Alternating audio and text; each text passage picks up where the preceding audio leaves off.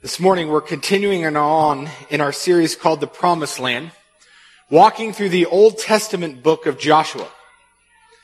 Depending on how long you've been in church, you might well know that the Promised Land was a physical land that God promised first to Abraham, then to Isaac, then to Jacob, and ultimately to God's chosen people, the Israelites.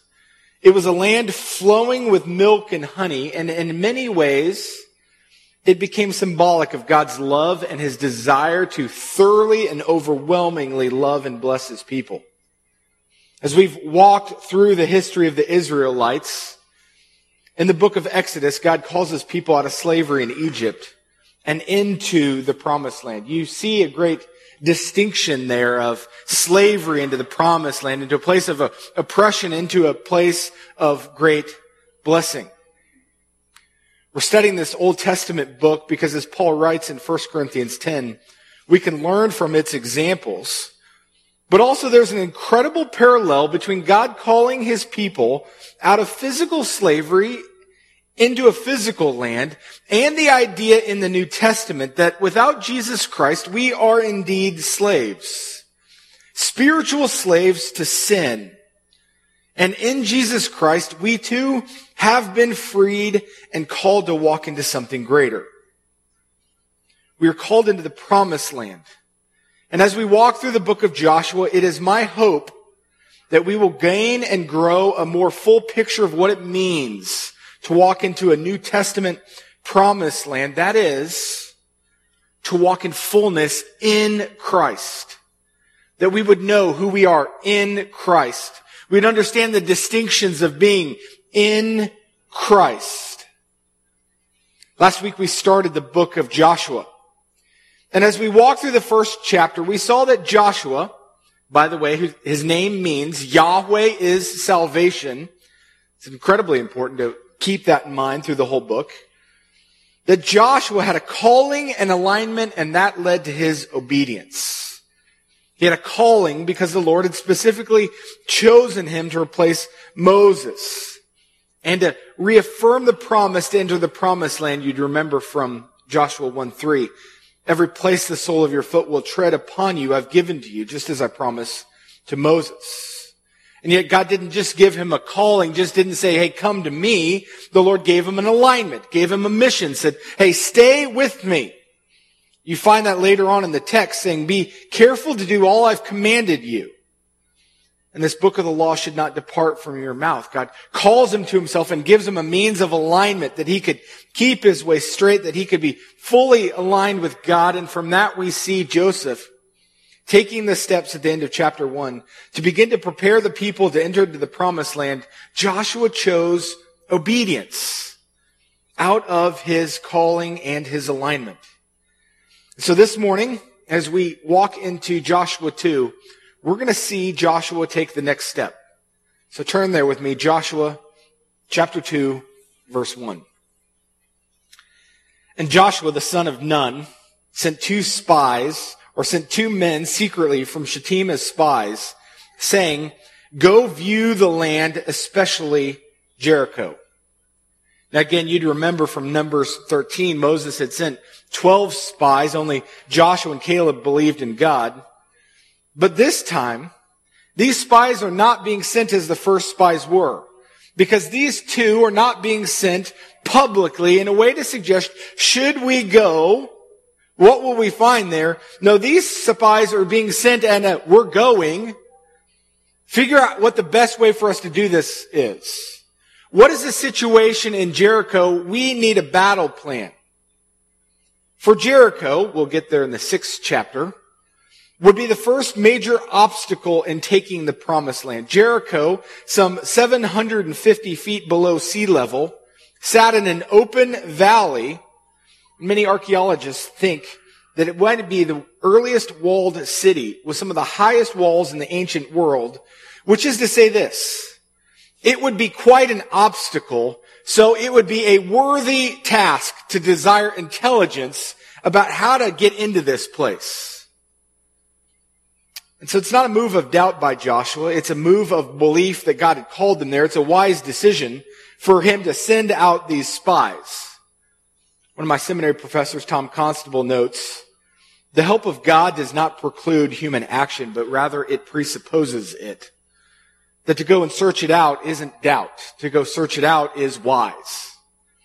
Verse 1 continues, and they went and came into the house of a prostitute whose name was Rahab and lodged there.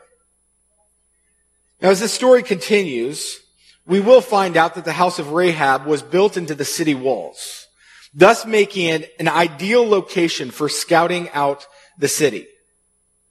But far more than that, far more than it being a strategic location, it's the location they pursue because God had an eternal purpose in calling them to her house. For God had a plan. And it was a plan big enough even for the most morally bankrupt. And we'll see that in this text. And you should know, lest you challenge the moralities of these spies, that culturally staying at her house would be more like staying in a motel or a hotel than staying at a brothel. It wouldn't have been an unusual thing for someone to do, lest we read our context into the scriptures. The language text of the text seems to suggest these spies were completely innocent throughout. Verse 2 picks up, and it was told to the king of Jericho, behold, men of Israel have come here tonight to search out the land. Then the king of Jericho sent to Rahab saying, bring out the men who have come to you, who have entered your house, for you have come to search out all the land. What this points out to us is these two men who were sent secretly are actually terrible spies. For everyone knew who they were, everyone knew what they were doing, and everyone was in on what they were up to. Verse 4 continues, the woman had taken the two men and hidden them. And she said, true, the men came to me, but I did not know where they were from. Is that true? And when the gate was about to be closed at dark, the men went out. And I did not know where the men went. Pursue them quickly, for you will overtake them. Is that true? But she had brought them out, up to the roof and hid them with the stalks of the flax, and she had laid in order, that she had laid in order on the roof.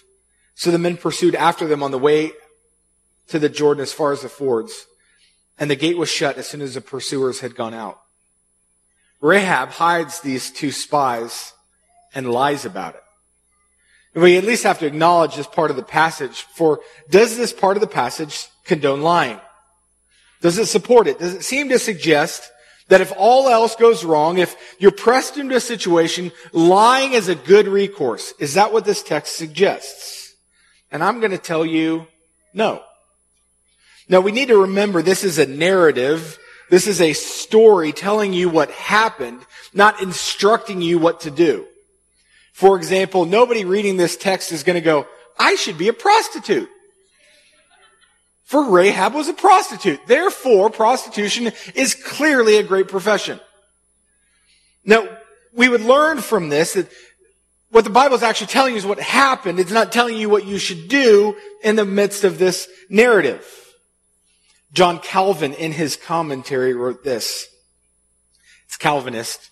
Uh, it's a heavy word. It's written in Old English, but I'll read it as well I can. As to the falsehood, we must admit that though it was done for a good purpose, it was not free from fault.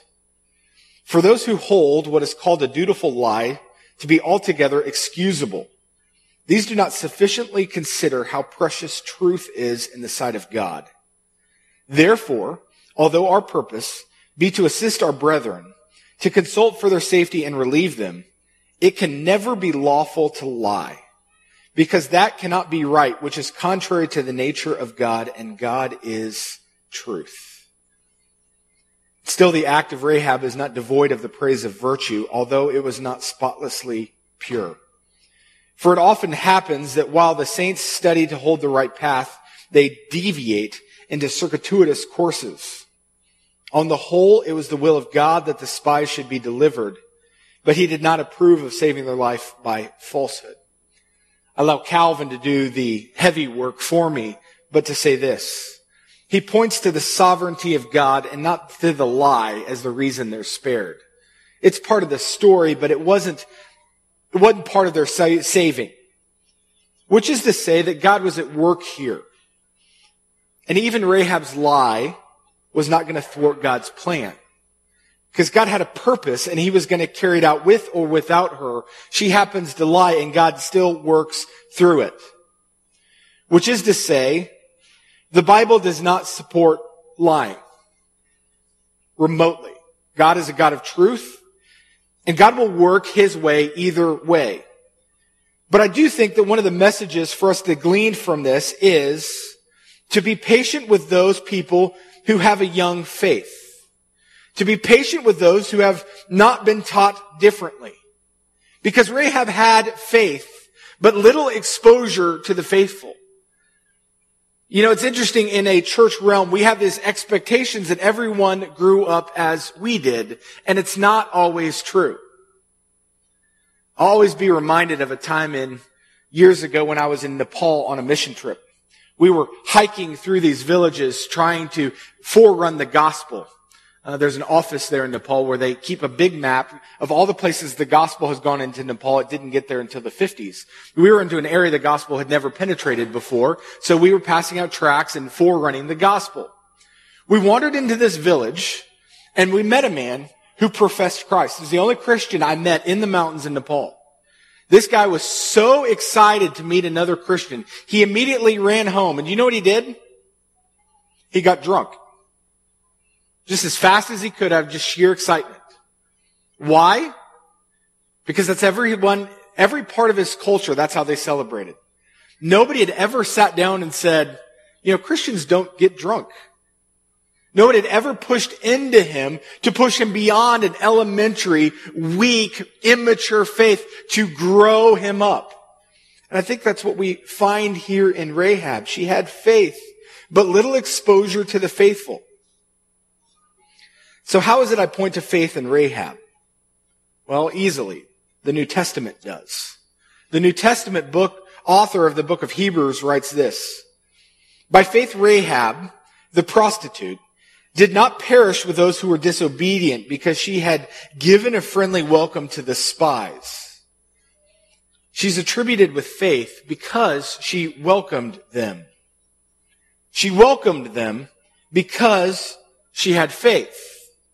James, the brother of Jesus, also testifies to that. James 2, 25 and 26. And in the same way was not also Rahab the prostitute justified by works when she received the messengers and sent them out by another way.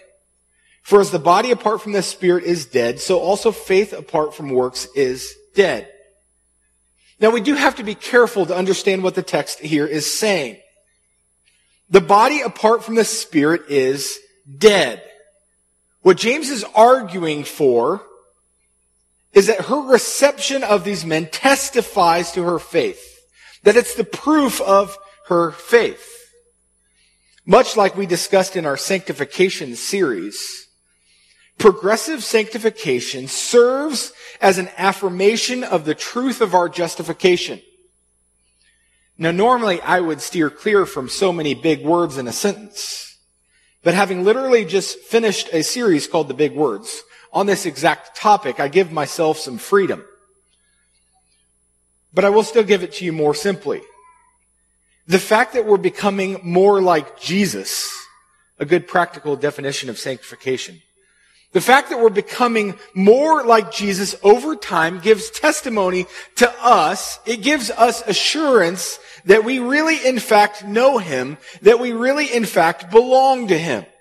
The fact that He's still at work in us testifies that we're His.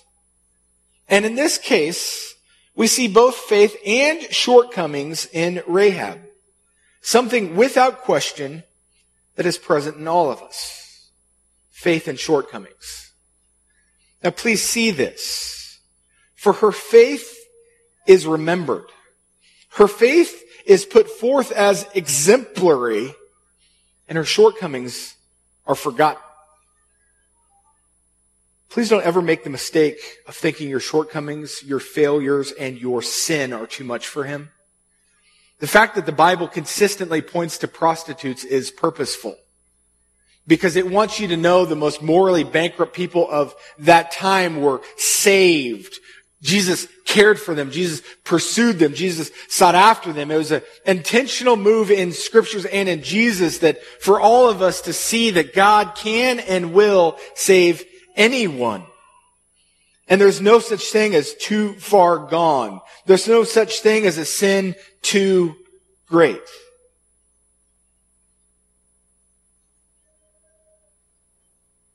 For there's a reason that we're completely justified by the blood of Jesus Christ and yet not completely sanctified. There's a reason why Jesus would save us in our entirety, not based on our works, but based, based completely on our faith in Him, and yet not in a moment, in a flick of a snap, turn us into perfect human beings. There's a reason why that happens. There's a reason why he unconditionally claims us. Why he unconditionally covers us. Why he completely loves us. And yet doesn't ask us to completely clean up ourselves before we come to him. Why? Because in our covering, in His claiming, in His love, He has a plan in our lives to move us closer and closer and closer and closer to His likeness. And it's not immediate. It takes time.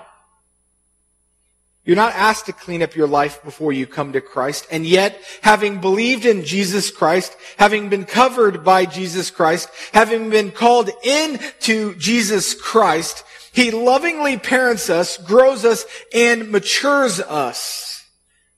And the process doesn't stop until we arrive in His arms much like my nine year old. I can't expect Pierce to be perfect. He's a nine year old. He's going to make nine year old mistakes. He's going to make nine year old decisions. So my job as a dad is to love him, to stand with him. And when he makes a nine year old decision, like beating his sisters, throwing things at him, I expect sometimes. In fact, I often tell him, Pierce, I was a big brother long before you were. I'm going to understand every temptation you're ever going to walk in. I'm going to understand the challenges of having a little sister and what that does to your soul. And yet, we're going to grow up. For God supernaturally gives us little sisters to grow us up in Christ. Gives us big sisters too. Gives us big brothers. Gives us all sorts of people. But they're intended to grow us up in Christ. That we would continue to become more mature and more mature, more mature. That we would progress and progress and progress until we reach his arms. Surely the New Testament affirms Rahab's faith, but we'll even see it in the book of Joshua. Let's keep pushing on into verse 8. Before the men lay down, she came up to the, to them on the roof and said to them, I know the Lord has given you the land and that the fear of you has fallen upon us and let, and that all the inhabitants of the land melt away before you. Let's pause for a second and acknowledge some things. First, she knows the name of the Lord. She knows his power. And consider this for a second. Before the Israelite army has even crossed the Jordan, she's ready to declare the conquest is over. Like she so thoroughly believes in this God and his power, his ability to be over all things that she's already given him everything. Verse 10, for we've heard how the Lord dried up the water of the Red Sea before you when you came out of Egypt and what you did to the two kings of the Amorites who were beyond the Jordan, to Sihon and Og, whom you devoted to destruction. And as soon as we heard it, our hearts melted, and there was no spirit left in any man because of you. For the Lord your God, He is God in the heavens above and on the earth below. She looks at the works of God. She looks at who he is and what he has done. And Rahab, the prostitute, who's living in a land that is devoted to destruction, that's about to be conquered, confesses the one true God. She's heard of him. Romans 1, by the way, says this is true for everyone. That God has made himself known to everyone so that men are without excuse. Even in the Old Testament, this is forecasted. Exodus 9, in the giving of the seventh plague, I want you to pay attention to this for just a second. Exodus 9, 13 through 16. Then the Lord said to Moses, you'll remember, God is speaking to Moses. Moses then goes to speak to Pharaoh. This is what God says to Moses. Rise up early in the morning and present yourself before Pharaoh and say to him, Thus says the Lord, the God of the Hebrews, let my people go that they may serve me. For this time I will send all of my plagues on you yourself and on your servants and on your people so that you may know that there is none like me in all the earth. Pause. God is explaining himself to Pharaoh. I want you to know my power. I want you to know so that you will know who I am. Continues verse 15. For by now I could have put out my hand and struck you and your people with pestilence, and you would have been cut off from this earth. God says, I could have judged you like that. But I'm giving you a chance. Do you know, by the way, in Exodus, Exodus 12, it says that with the 600,000 men that left Israel or left Egypt, that there were a mixed multitude went with them? Do you have any idea how many Egyptians went? I don't. The Bible calls it a multitude, which seems to suggest that there's a whole lot of people watching this go on. They're like, man, God of Israel, we're in. These people weren't slaves. They just saw God's power and said, this is, this is our God. They pushed back from idolatry. God says, I could have judged you, but I'm being patient with you. I'm showing myself to you. But verse 16 is the kicker. But for this purpose, I have raised you up to show you my power so that my name may be proclaimed in all the earth. Now, do you follow that? Pharaoh was raised up not by the Egyptians, but by the one true God. In verse 16, so that his power could be on display so that my name would be proclaimed in all the earth. Now this is Exodus. This is a time when people are walking around and taking horses and chariots. There was no internet, there was no Twitter, there was no way for this to spread wide, and yet somehow Rahab in Jericho has heard it all. She's heard the stories of the one true God, prostitute in Canaan. What God declares in Exodus through Moses to Pharaoh indeed comes true. His name is proclaimed in all the earth. We see that. Back to Joshua. Verse 12. Now then, please swear to me by the Lord that as I have dealt kindly with you, you will also deal kindly with my father's house and give me a sure sign that you will save alive my father and mother, my brothers and sisters, and all who belong to them, and deliver our lives from death. 14. And the men said to her, Our life for yours, even to death, if you do not tell this business of ours. Then when the Lord gives us the land, we will deal kindly and faithfully with you. Then she let them down by a rope through the window, for her house was built into the city wall, so that she lived in the wall.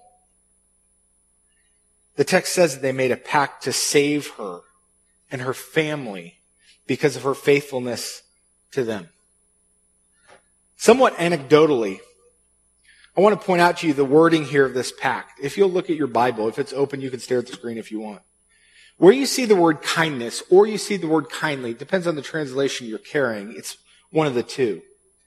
Rahab initiates this word into the conversation and she chooses an extraordinarily biblical word. It's translated here as the Hebrew word hesed, a word used 250 times in the Old Testament, a word that's almost always used of God's love for his people. She recognizes she's dealing with God in this moment. This word carries the idea of a covenant keeping God making a pact with a covenant breaking people.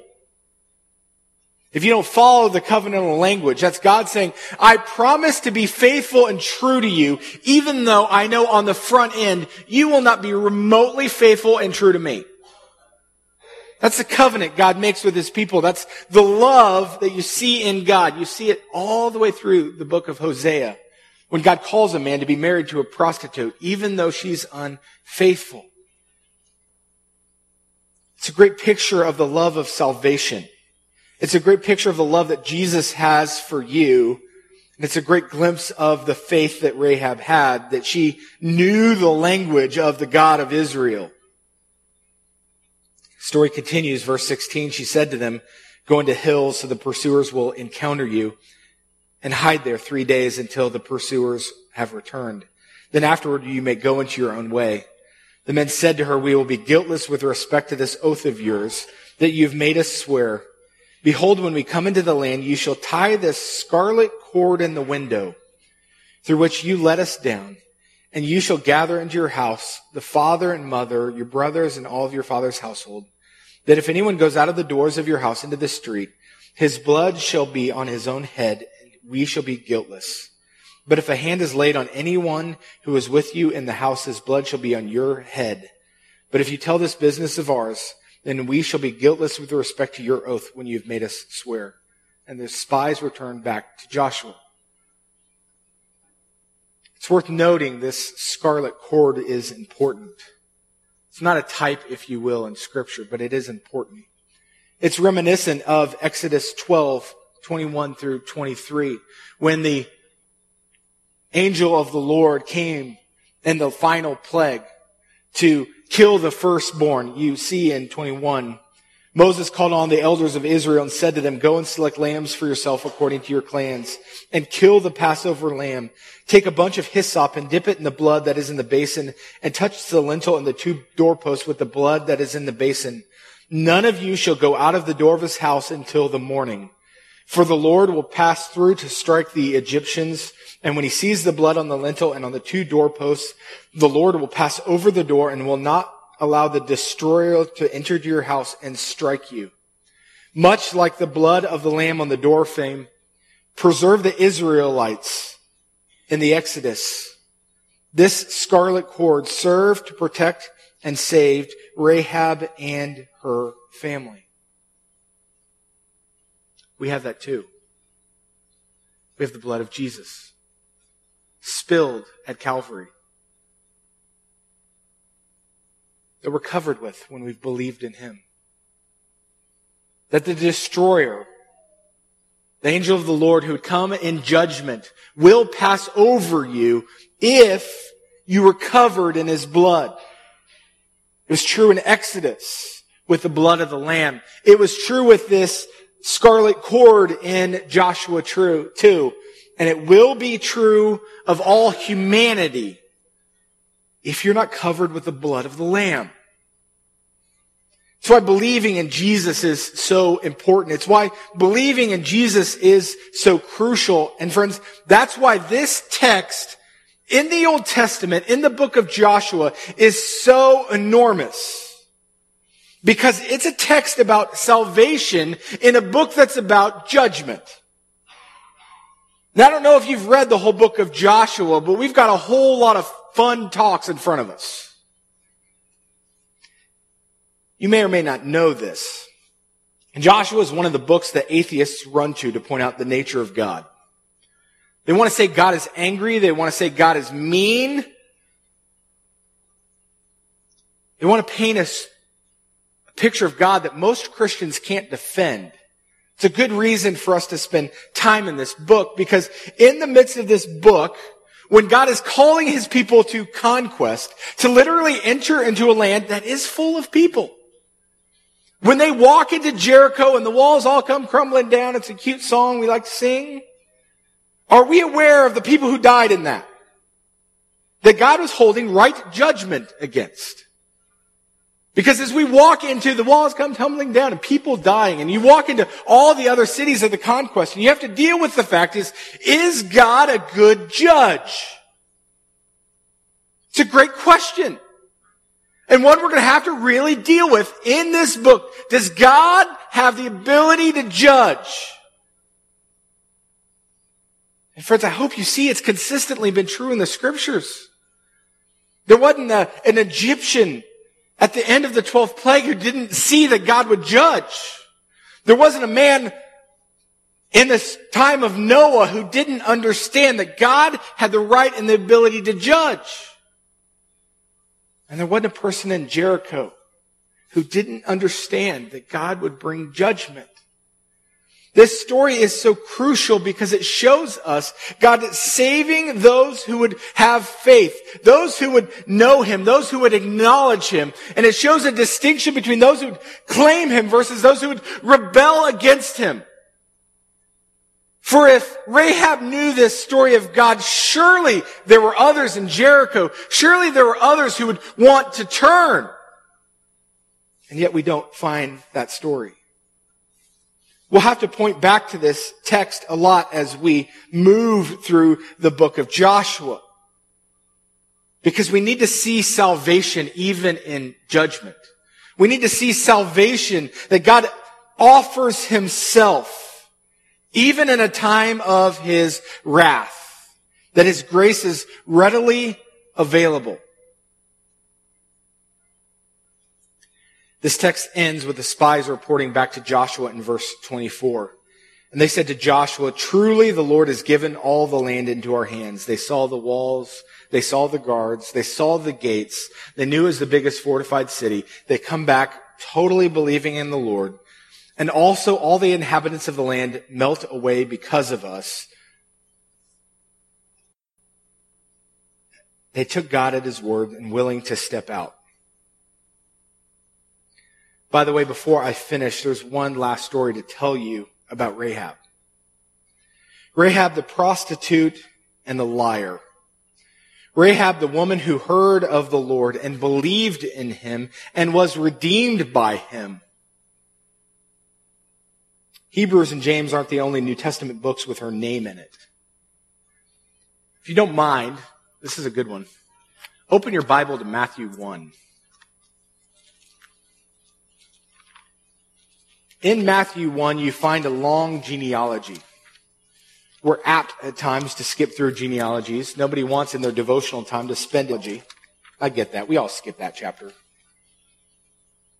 But if you look at chapter 1, verse 5, you'll find an extraordinary sentence. And Salmon, the father of Boaz, by Rahab.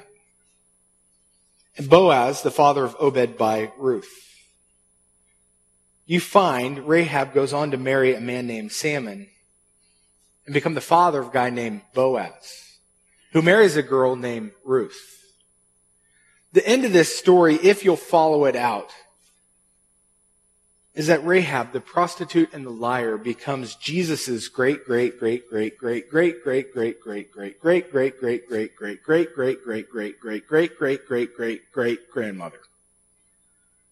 She falls into the line of Jesus that Jesus chooses willfully to put both Rahab and Ruth, by the way, into his lineage.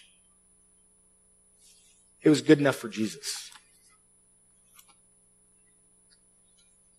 In the midst of this text of Joshua 2, she believed because she'd heard of the Lord.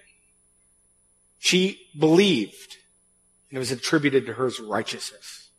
Friends, if you gathered with us and you think it's incidental that you would be here to hear about Jesus and you've never believed in him, today is a great day to believe in him.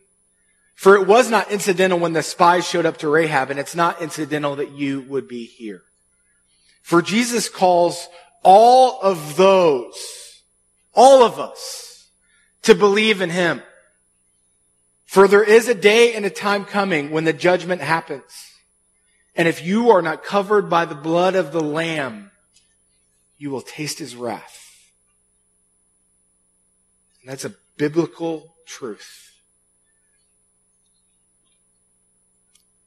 But it doesn't have to be so. You can believe in him.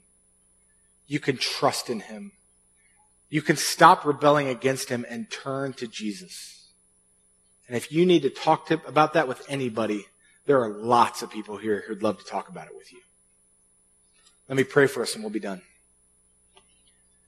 Gracious Father, you are good. You're a good judge. Father, your word testifies that there's not one good, not even one. That includes everyone in this room. Father, there's no one in this room that's doing right, that's doing well, that's getting it perfectly. The text says we're all sinners. We don't stand here because we've moved beyond sin. No, we gather together as a group of people who've been bought and purchased by the blood of Jesus Christ, who've been redeemed by Jesus, had our sins forgiven by Jesus. We gather to celebrate Jesus, the one in whom we might have life. Father, if there's anyone here who's not finding themselves in Christ, I pray that you would beckon on their heart and draw them to you. That they could believe in you. That they could find salvation in you. That they could find their hope in you. Father, remind us of Rahab to know that you can save anyone. Doesn't matter how deep or dark their past is. God, you have a desire to save everyone. Thank you for saving us. Thank you for dying on the cross and claiming us and covering us. It's in your name we pray. Amen.